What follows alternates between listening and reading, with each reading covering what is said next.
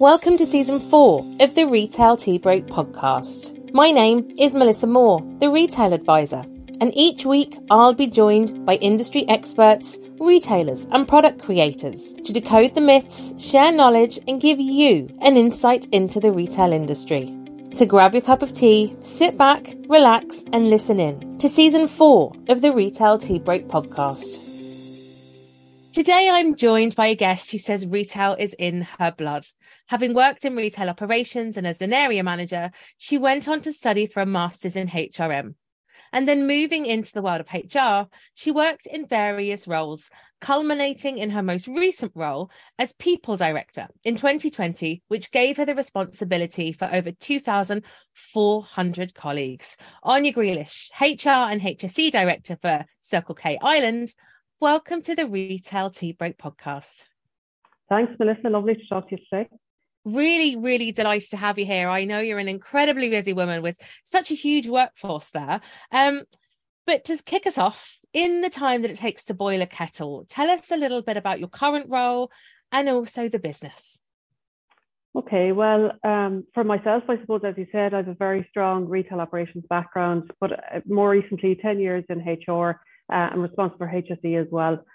So for Circle K, we have uh, 170 company-owned stores across Ireland um, and over 2,000 colleagues across those stores. So busy, um, geographically spread, multi-site, uh, and all the challenges that comes with that.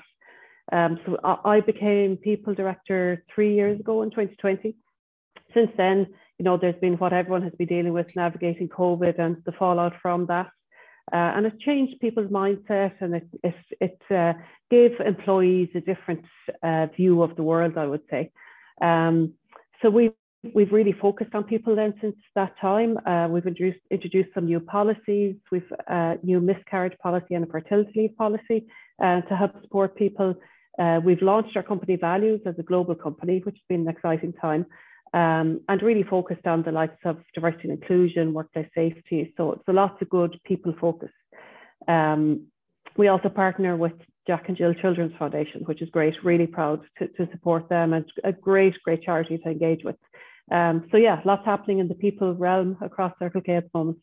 It's really lovely to hear um, from such a progressive company. I think everyone listening will know Circle K. We know where our nearest one is, as you said. They're so spread across Ireland and, and over Europe and beyond in that respect. But it's great to hear that you're leading from the front. So, with that, you recently carried out research highlighting the issue of unacceptable customer behaviour towards staff and colleagues. So, I suppose really to kick us off today, what led you to carry out that survey?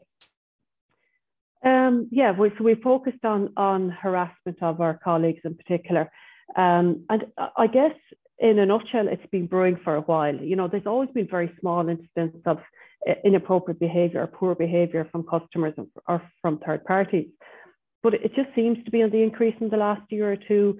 And I just talking to my colleagues across my my HR director network as well in Circle K. It's it's across all of the countries. It's not just in Ireland.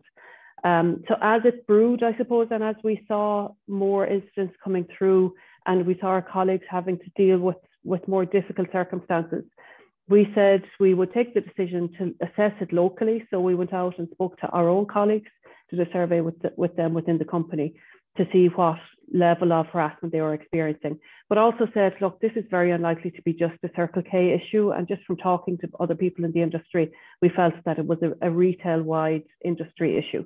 So we also did a survey for the retail industry to compare results and, and really to help us to um, to market this, to go out and, and to, to get some media attention on it so that it became uh, a topical issue for everyone.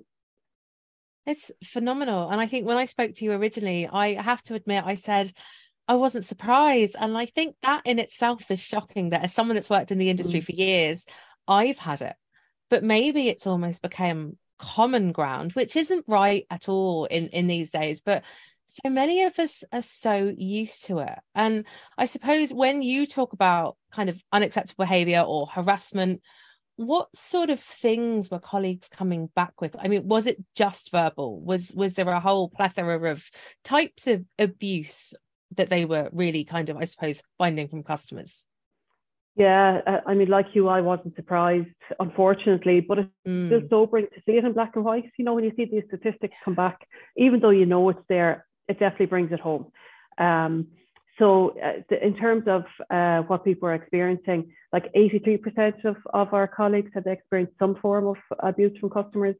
And we did ask some, some detail around what type of abuse. And the two, the two lead um, responses were around uh, foul language or verbal abuse, but we did have some instances of physical abuse or of pushing, shoving, or yeah. So you know, it, it's shocking. It really is, and it's shocking that it, it in any way that it, it has become acceptable. Uh, but you're right, we're used to it in some ways, and some of our stores would be in, in more difficult areas than others in terms of the, the amount of this that they would experience. And one of the things we're focusing on is to really get the message to people in those stores that we know you may be used to this you, we know you may see this as part of your everyday life, but you absolutely shouldn't. And we need to support you to reduce it and to make sure that it's not part of the norm for you. So actually the, the big challenge we have is telling people, even if you're used to it, even if it happens every day, please tell us about it so that we can help address it it's really nice to have that support there. And i think support you know wide across the organization. Um you start to mention some of the results there. And i suppose having kind of realized what the abuse or the unacceptable behavior from customers is what sort of results did did you see from the survey? Um so we saw that as i said 83% of of of colleagues experienced um which is shocking by the way. And that's yeah unbelievable. That's, you know, over 80%, eight out of 10 colleagues. So there's bound to be someone that you meet the next time you're in Circle K that's had that abuse. Absolutely. Yeah. Yeah. It's a huge number. Um, we also asked if any colleagues had witnessed customers physically assault a colleague, um, and that was a, a, a, huge number as well. That was that was fifty percent said they had. Um, they said that uh, on the plus side that um, employers they feel their employers help them or their colleagues and customers behave inappropriately. That was high at three quarters, 74%. Um, but one of the biggest worrying stats outside of obviously um, colleagues having to deal with this was that 70% of retail workers said that they would consider seeking employment outside of retail because of this, because of these issues.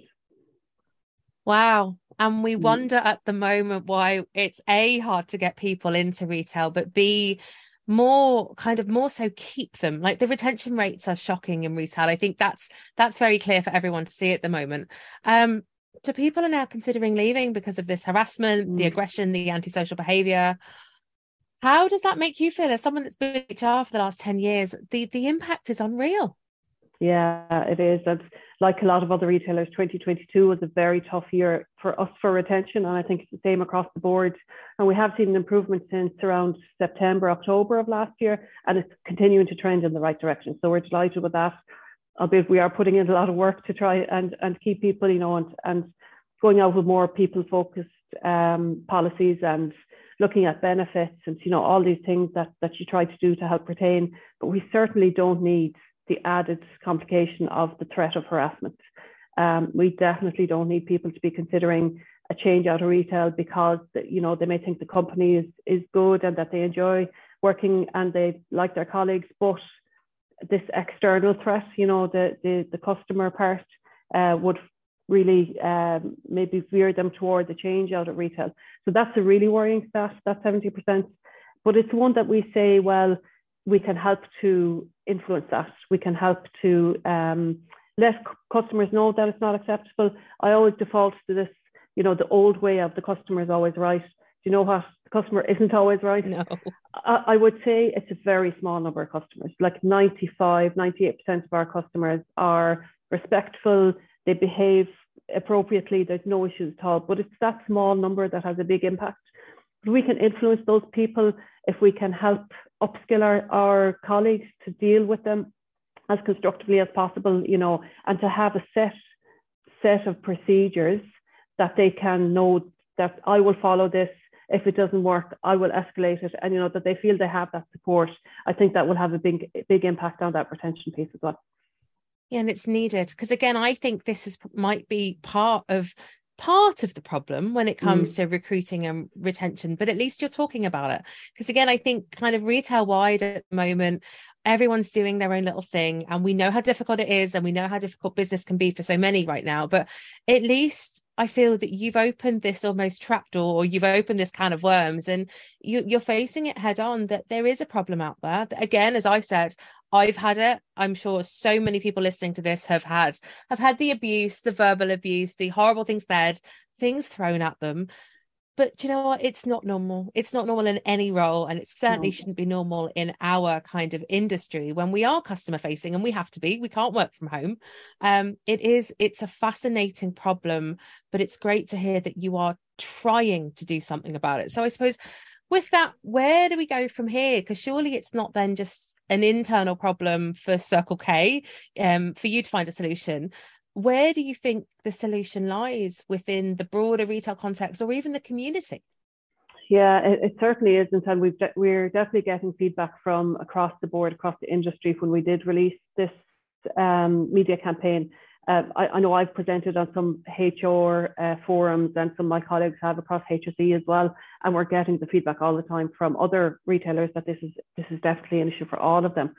I mean, where do we go from here? I, I see that as a couple of maybe twofold that we can do some things internally. So one is around that reminder to the public, you know, don't forget to be kind, be decent, be respectful, just back to the basics, you know. And you might say not everyone will listen to that, and you're probably right. But if a small portion of them do, then it's a couple of people off our list, you know. So that's always worth doing. Um, internally as well, we need to encourage reporting, as I said, to, to so that we can address every single case and we can highlight where this is an issue because it's not in all of our stores.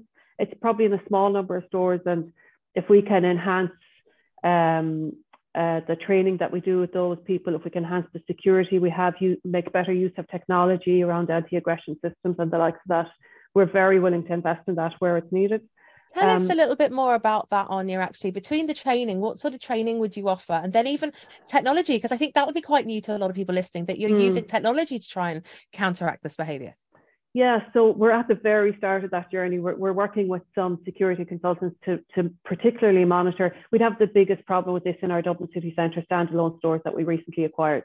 And it's just different type of customer, different type mm. of hmm. environment. So we're engaging with um, security advisors in, in, that capacity for those stores and some of our higher antisocial behaviour stores outside of there.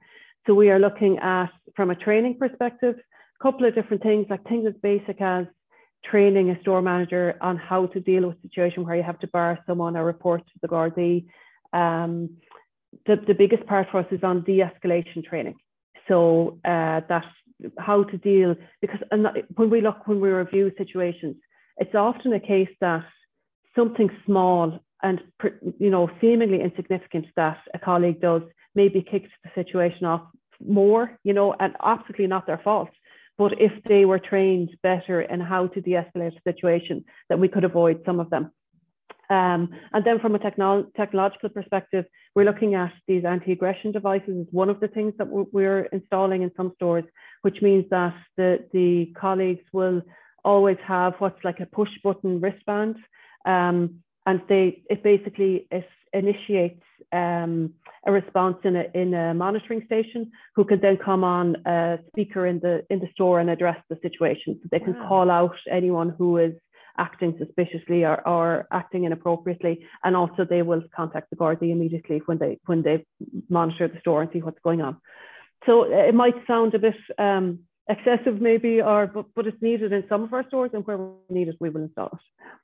That's fantastic. And it's great mm. to hear the kind of the wide range of of I suppose solutions that you're trying to implement to try and counteract what's going on. Um, mm. but from the kind of solution side of things, you you had told me when we were talking recently that actually some of these solutions lie within the community themselves. They may do, yeah. We, we're just starting to explore that where there are in some communities there are community support groups, particularly targeting uh, young people, teenagers, and uh, mid 20s, where they may be going down the wrong path, and there are community groups who are trying to help them and and uh, engage with them to keep them out uh, of the, the drug scene and and the the violent scene, I suppose. So what we're doing is is we're trying to reach out to those community groups to see if we could work together to to help reduce incidents uh, in our stores as well. It's lovely to see you working with them. Like like I suppose the charity work you do but taking retail into the community and into that wider population um not just kind of leaving it at, at your I suppose your boundary in many respects. Mm. the other thing I really want to talk about because again I'd love to see this rolled out across so many more retailers is is the fact you held a kindness day in mm. January. Um love love this idea. Would you recommend other retailers do it? And I suppose even start off by telling us what it was you did in January. Yeah, so we we actually we did this across Europe. Um, so we picked a date. Uh, it was really a bit of a random date, to be honest, in January. Um, always good to do things in January when there's a bit of a slump after Christmas, I suppose. But really, we wanted to highlight the challenge that retailers face, and particularly our frontline sales assistants face. Um, and it was really the message to go out and be kind. So if our messaging on the on the point of sale was please be kind, and it's that reminder that you know, we did it during COVID. We had people standing up, giving uh, rounds of applause, standing ovations to frontline workers, really calling out that they were appreciated for keeping going through such an uncertain time. And you know what? That's not that long ago. It's mm. three years, you know, three years ago since all that hit. So it's just actually keeping that value um, in customers' minds around what the retailer uh, frontline staff are delivering. Uh, that it's it's it's a really important service and when we talk about retention challenges and we talk about attraction challenges to get people into that uh, kind of industry, it's the customers who will lose, out at the end if we don't have people to serve them. So it's just that really simple, please be kind message. Um, was it worthwhile? I would say absolutely for two reasons. One is that it reminded customers about the value of the retail workers. Brilliant. And number two, it gave our colleagues the message that we are thinking of them, that we want to help make things better for them, and that we will go out and use our marketing space and use our, our print run for that month for something like highlighting, please appreciate, please appreciate us. We're here to help you, you know. So I think it was very worthwhile and it, it was a simple step, but a worthwhile message to give.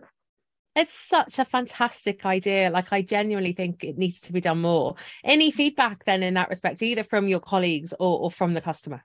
Yeah, we got lots of feedback, particularly from our colleagues, to say thanks for doing this. You know, thanks thanks for highlighting that we we are uh, an important service and that we should be treated with respect. So loads of engagement for, from our colleagues.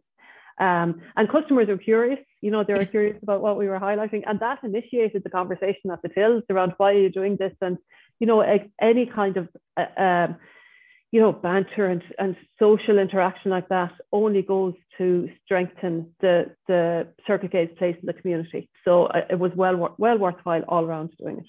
I love that. And again, it strengthens that idea of customer service and the experience and mm. communication. Mm. Um, yeah, definitely looking forward to the next one. And I think more people will become so much more curious about it. So, yeah final question then and probably leading on from from the survey and also from the kind of day what's coming up for you and the business over the next six months? Yeah so uh, is always busy. Yes. it's uh, it's fast paced it's there's always loads going on. And look we're all used to that at this stage and, and we thrive on it i think really. Um, so for the next six months we've we've our sustainability journey like a lot of other businesses sustainability is key for us at the moment. Within that from the people pillar our, we continue to focus on diversity and inclusion, um, particularly gender equality, where we would be, we, you know, we submitted our, our gender pay gap report like every other company, and actually in store we would have a very equal uh, gender split. Uh, actually, at this stage, we have more assistant store managers who are female than male, so that's wow. the other way. Yeah, yeah, store managers then will be around 50-50 and customer assistants will be 50-50. Um, but when you go further than that, so our area managers, we would definitely have bigger representation of uh, female than male there. So we'll focus on making sure that's, um, uh, I suppose, open to everyone and attractive to everyone. And after that, obviously, people make their own decisions about what's right for them. But we just want to make sure that you know our female colleagues aren't ruling themselves out without knowing the full story of, of the position. Um, so gender equality huge and for us inclusion is a huge one for us. We have um, quite a few colleagues at this stage. We've been working on it for the last year or two who have, who have come in and out doing work placements. So we work with St. John of God's, we work with Chime, uh, we're now working with NCBI and some of the ability groups, uh, employment ability groups. Um, so so we'd, we'd have uh, quite a few work placement colleagues in and out huge, huge asset to any of the stores that they have worked in. Like the, the feedback from the store teams has been amazing that they just think they bring so much. Uh, any of the workers we've had have brought so much to the teams, even in terms of the, the culture on site and the morale on site and everything. It's been really good. So what we'd like to do this year is continue to facilitate those work placements, but also see if we can give some permanent positions to some of those colleagues who come in. So that's that's a big focus for us in the coming year as well. That sounds incredible. And again, it's it's you're leading the way here. This again mm. is done through most of retail. Yeah, diversity and inclusion is definitely and I'm going to say trend because I think a lot of people think it's almost kicking off as a trend. It's the right yeah. thing to do right now, yeah. as opposed to just being the norm of, of the yeah. way the business should be run, the way people should be included. So it's lovely to hear that, I suppose, with your background in HR and even having worked on the floor, that that you're really kind of thriving on this and you're pushing this as a key part, it sounds like, of the agenda. Yeah, yeah, no, we see it as very important, and it's easy to tick the box and put yes. out a couple of posts, and you know, yeah. put a put up a poster, a poster child of what you're yeah. doing. But actually, getting it embedded into the stores is is a very different focus, and that's what we we'd look at this in a lot of a lot more of a longer term view and see where can we get in the next couple of years it that must really add to the internal kind of level of service or or the morale as you said within different stores having more people a more inclusive mix of people in store. Yeah absolutely. I mean uh, we we talk about um, our store team reflecting our customers. And if you're really genuinely going to do that you would have a, a, big mix of people and a big big mix of abilities you know so it's the starting point for that for sure. That sounds incredible. And we'll definitely have to get you back to talk more mm-hmm. about that in the future because it's something i'm incredibly passionate about as well within retail right now. Áine thank you so much for your time today. And if you've enjoyed today's podcast episode please like and share it. Connect with myself and Áine on linkedin or indeed find us and follow circle k and the retail advisor across all social media and our websites a reminder then that you can also listen back to past Retail Tea Break podcast episodes on your favourite podcast platform and also watch us on YouTube. So for today, Áine, thank you so much for your time. I've really enjoyed our chat, Melissa. Thanks a.